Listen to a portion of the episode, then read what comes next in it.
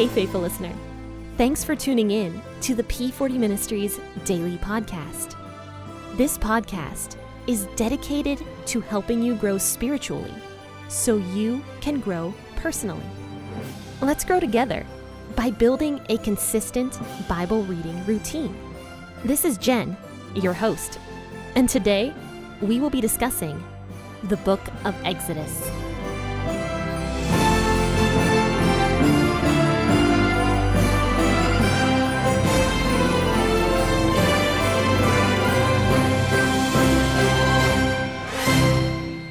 Friends and faithful listeners. Thanks for tuning in this morning. And this is Jen, your host with the P40 Ministries podcast. And make sure to tune in tomorrow. I'm going to be having a special guest on the podcast, and uh, all my guests are special. I always call them all special guests. They're special. But uh, this is actually a friend of mine. This is Mark Cravens. And I met him quite a few months ago, and he was one of my first ever guests on the P40 Ministries podcast. And he is a uh, preacher down in the Cincinnati area of Ohio and just a good friend of mine that I've been able to get to know uh, over the past few months. And I just, I've been on his podcast. He's been on the P40 Ministries podcast, and uh, he's going to be back on tomorrow. And he's going to be talking about some, some tough stuff, I suppose, in the book of Mark with some of the prophecy that Jesus has to talk about with his disciples.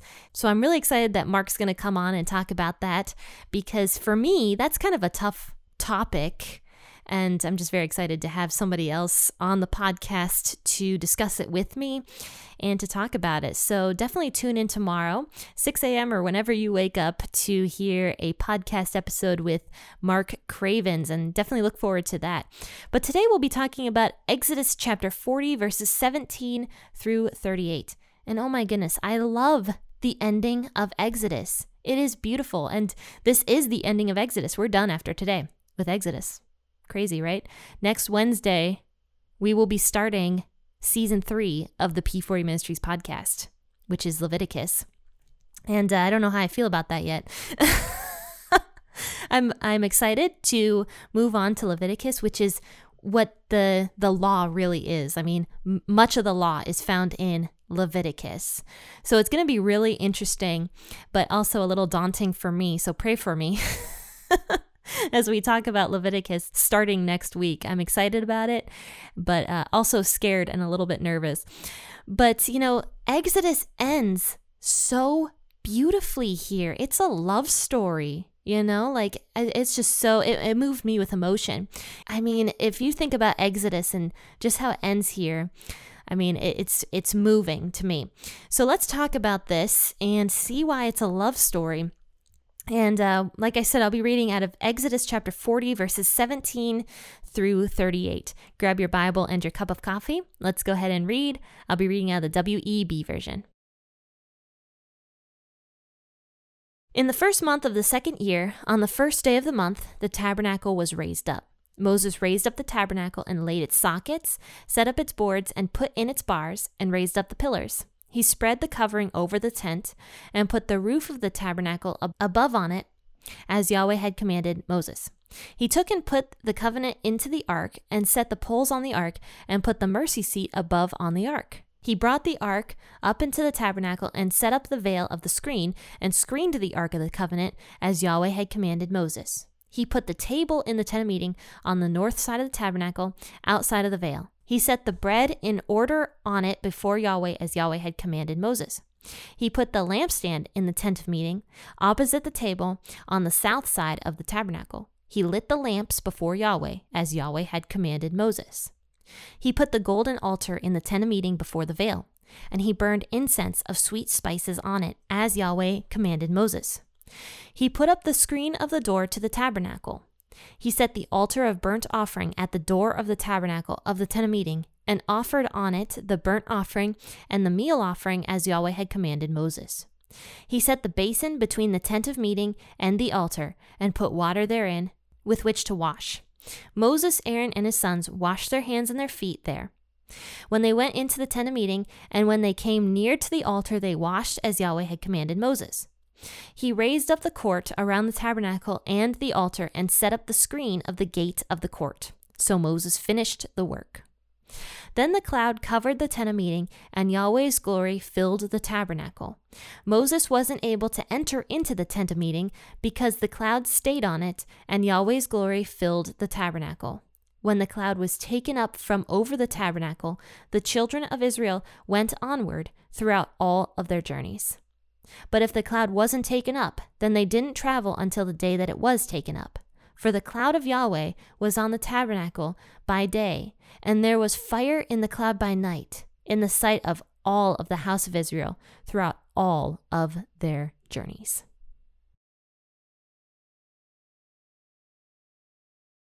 Isn't that just such a sweet ending? I mean, think about all of Exodus, okay? Think about the beginning to the end and how God's presence is just there with his people. He's living there with his people. And that's a love story if you think about it, because from the beginning to the end, God is there with his people. From the beginning, he rescues them, takes them out of Egypt, makes them no longer slaves, and puts them in the wilderness where they're safe from the Egyptians. Then he provides them with food, he provides them with water, and basically everything else that they need. And then God gives the initial 10 commandments to the people in the sky. They get scared of his voice. They don't want to hear it. You know, they don't want to hear God's voice at all. And then God decides to just tell Moses because the people can't hear it. So he gives Moses all of these different commands and he tells Moses uh, the plans for the tent of meeting and what he wants done and how he wants to live with his people. Meanwhile, Moses is up on that mountain talking with God for 40 days and the people down the mountain forget everything about God. They forget about Moses, basically. They're like, oh, this Moses guy is just gone and dead, you know, and they start sinning. And they did a deep and terrible sin where they forgot about God, wanted those Egyptian gods that they used to know in Egypt, totally rejected God and God's words and the Ten Commandments, and decided instead to worship their own creation, which was this calf god that they just decided to make up there on the spot. There was no calf god. They just made it up and then they're like, this is a god. so they start worshiping this god. They were doing what the Bible uh, kind of indicates was orgies. And they were making a feast to this calf god. And Aaron, who was supposed to be the high priest when Moses was gone, was like, We'll make a feast to both this God and Yahweh. Of course, that was wrong. That was terrible. The people totally forgot about God and everything that God had done for them, and instead decided that this calf God had taken them out of Egypt. Not God, not Yahweh, this calf God. So God's fuming. He is so angry. Because, I mean, imagine if you did something so nice for somebody. I mean, this is just thinking in like a human perspective now. Imagine if you did something super nice for somebody where you rescued them, you saved that person's life. And imagine if it was like your spouse, okay? And your spouse, like, totally forgot about you and decided that some other girl or guy had, they were the ones that rescued them. I mean, even in thinking in that human perspective, I would be in I mean, I would be beyond infuriated. with my husband if I was like away on a trip and he just like forgot about me and was like dating some other chick and he's like off with this other chick. Okay, I'm going off on a rabbit trail here, but my point is I mean, we'd be infuriated, but that was on a low level what these people had done to God right? I mean, they forgot about him. They gave credit to something else that they had made other than to God, and they didn't listen to God's voice.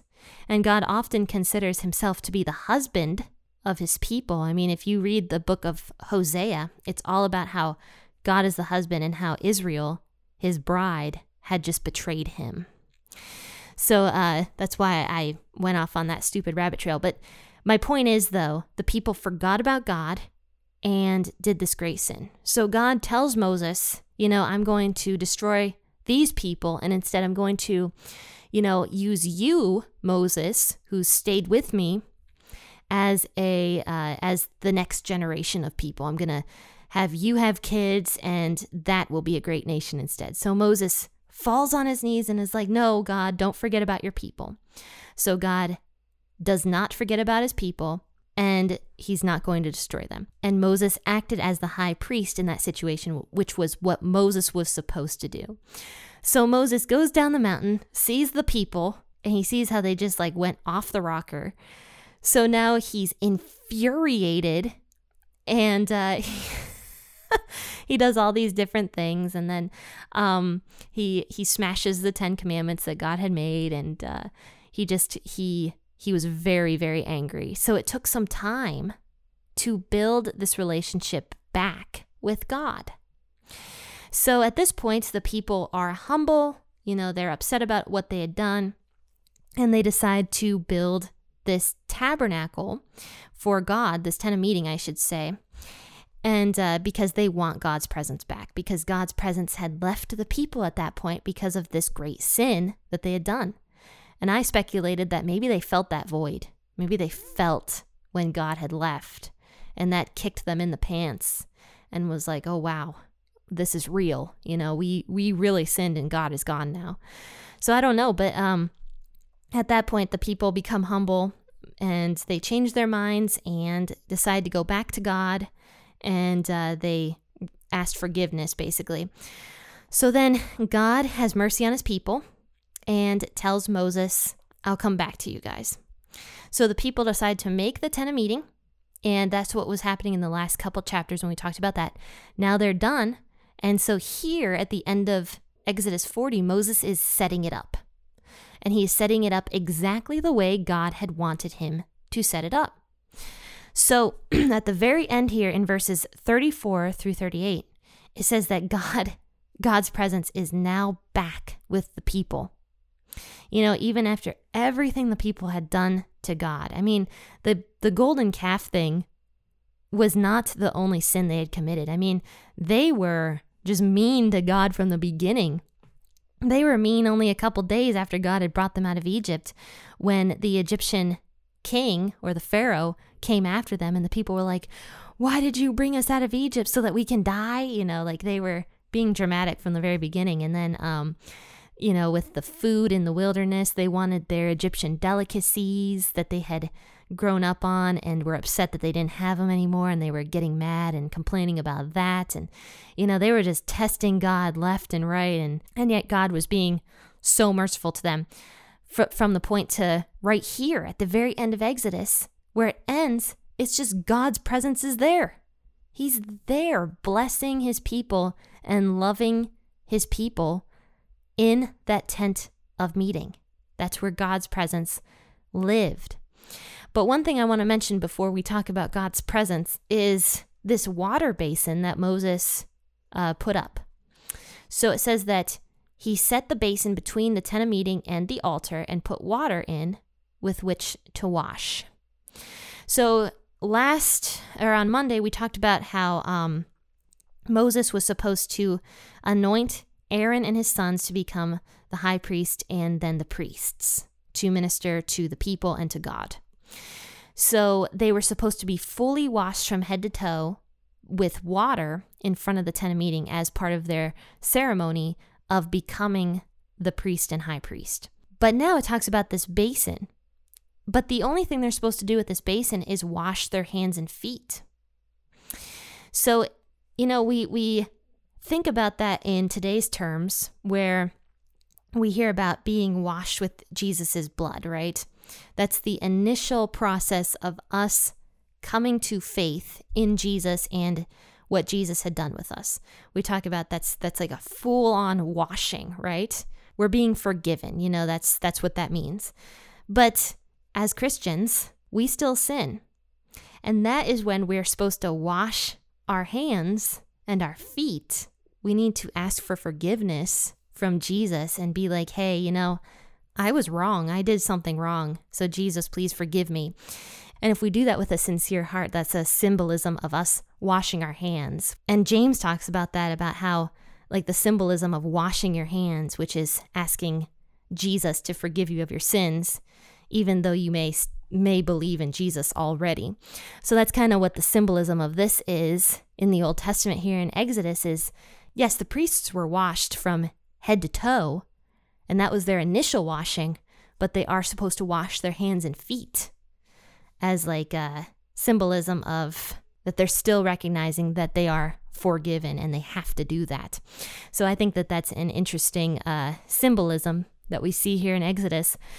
But it says that Moses finished all the work of the tent of meeting and of all of the articles that went into the tent of meeting. And now it says that once it was done, the cloud covered the tent of meeting, and Yahweh's glory filled the tabernacle. And it says that Moses wasn't able to enter into it because the cloud and because Yahweh's glory filled the tabernacle. So Moses, as holy as we think he is, he was not holy enough that he could go and enter the tabernacle, the tent of meeting. He couldn't do it because, you know, we, we often think of the patriarchs and Moses and the characters of the Bible being so holy and so much different than us and so set apart. But even Moses was a man who could not bear to be in God's presence because he would die if he was in God's presence because that's how fantastic God's presence really is. But it says that the cloud was there on the tent of meeting. So the people could see this and they could see this constantly.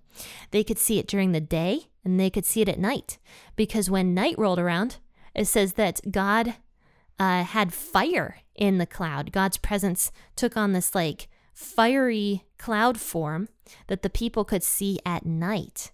So this was a constant reminder hey, I'm here with you guys, whether it's morning or night. My presence is here and you can see it. I believe that's what God was doing there. Was just showing the people how much he loved them in spite of their shortcomings and uh, he was just showing them that his presence was there living with them. So it says that God's presence was there in the form of the cloud during the day and then the fiery cloud at night. But when God's presence wasn't there, it says the people would, you know, take down the tent of meeting and they would travel. And that, those were their days where they could travel because uh, God's presence was not sitting there on the Ark of the Covenant. And uh, those were their days that they knew that God was saying, okay, time for you to keep moving. Because remember, they were still living in the wilderness and they were making the journey to the promised land. And uh, this was what they were supposed to be doing. So they didn't have a nation yet. God was trying to lead them into the promised land. And that was on the days when God's presence was not there sitting on the Ark of the Covenant, where it was okay for the people to go in and disassemble the tent of meeting and then take that Ark of the Covenant on their shoulders and travel with it. So, yeah, I mean, you can see how this is a love story from beginning to end and kind of a one sided love story, a little bit, where God is just loving on his people despite their shortcomings. So, I think that that's really sweet. And I, I really love this ending to Exodus. I mean, this is just an awesome ending. But you know, friends, this was the end of season two. So thank you for sticking with season two to the very end. And I hope you guys join me for season three. And we're going to talk about the law in Leviticus. This is just, to me, crazy that uh, we're just we're already in the book of Leviticus, and I'm excited for what it has to bring. Friends and faith listeners, join me next week for an episode out of Leviticus for season three on uh, next Wednesday. But don't forget about the podcast episode with Mark Cravens tomorrow morning. And then also don't forget about on Friday night, I'm going to be doing a special podcast episode for Christmas. It's going to be a Christmas Eve special at midnight um, on that Friday. And uh, I hope you guys join for that as well. There's not going to be a normal podcast episode on Friday, it's just going to be that special Christmas special. So, friends and faithful listeners, I hope that you uh, go to iTunes and you rate this podcast and write a review, especially if it has brought you value for season two. You know, that's an awesome Christmas gift that you can give to me and P40 Ministries is just to go over to iTunes and to write a review and help people find this podcast a little bit more, especially since we're now uh, journeying into season three. Friends and faith listeners, happy listening and God bless.